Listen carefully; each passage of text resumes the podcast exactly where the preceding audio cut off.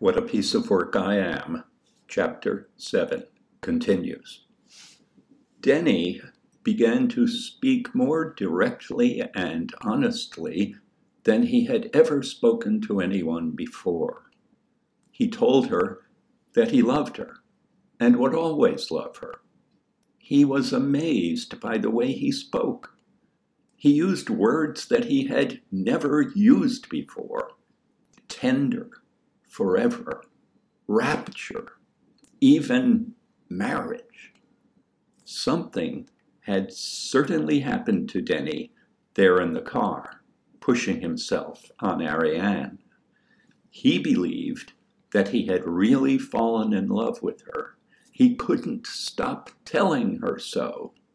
He had begun to fear, since fear is one of the companions of love, that he would lose her.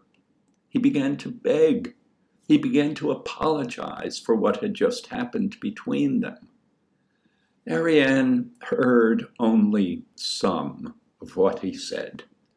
She had heard a great deal of this sort of thing before, said in virtually the same way that she was hearing Denny say it now, and she had even believed it the first couple of times from the first couple of boys.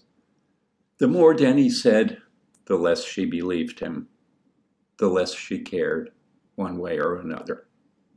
She sat beside him, and she let her head fall on his shoulder, and a couple of times she dozed for a moment, but each time she woke with a start because she feared that she might fall into a deep sleep, and she didn't want to be asleep in Denny's car at Denny's mercy.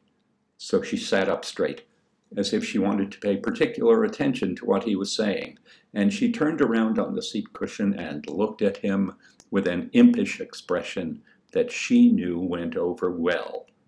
And the view beyond Denny, over his shoulder, caught her eye.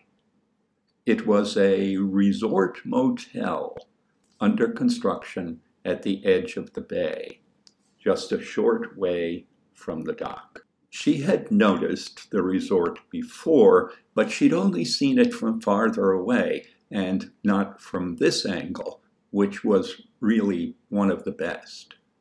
If you approached it from Babbington, coming along the road that led from the village, you saw the rear of the complex first, the service buildings and the backsides of the cheaper bungalows and low clusters of hotel rooms. It looked like a set of mismatched boxes. However, from the pier or from the bay, it presented another face. The shoreline had been excavated and sculpted into a tiny cove. Wide steps led from the cove up to a broad terrace. Beyond the terrace was a large, incomplete building, still a shell, hollow, with a roof that curved like the wide brim on a linen hat. At the sides of this building, the walls continued beyond the roof and toward the bay. They were made of smooth concrete, every edge rounded, and they tapered and diminished as they advanced toward the bay, curving and meandering. It looks like a woman, said Ariane. Huh? said Denny. The motel or resort, whatever it is, look. He looked over his shoulder awkwardly. See, there's her face, the big building, but her features haven't been put in yet, just a big opening. But there's her hat and her shoulders. See, the buildings at the side.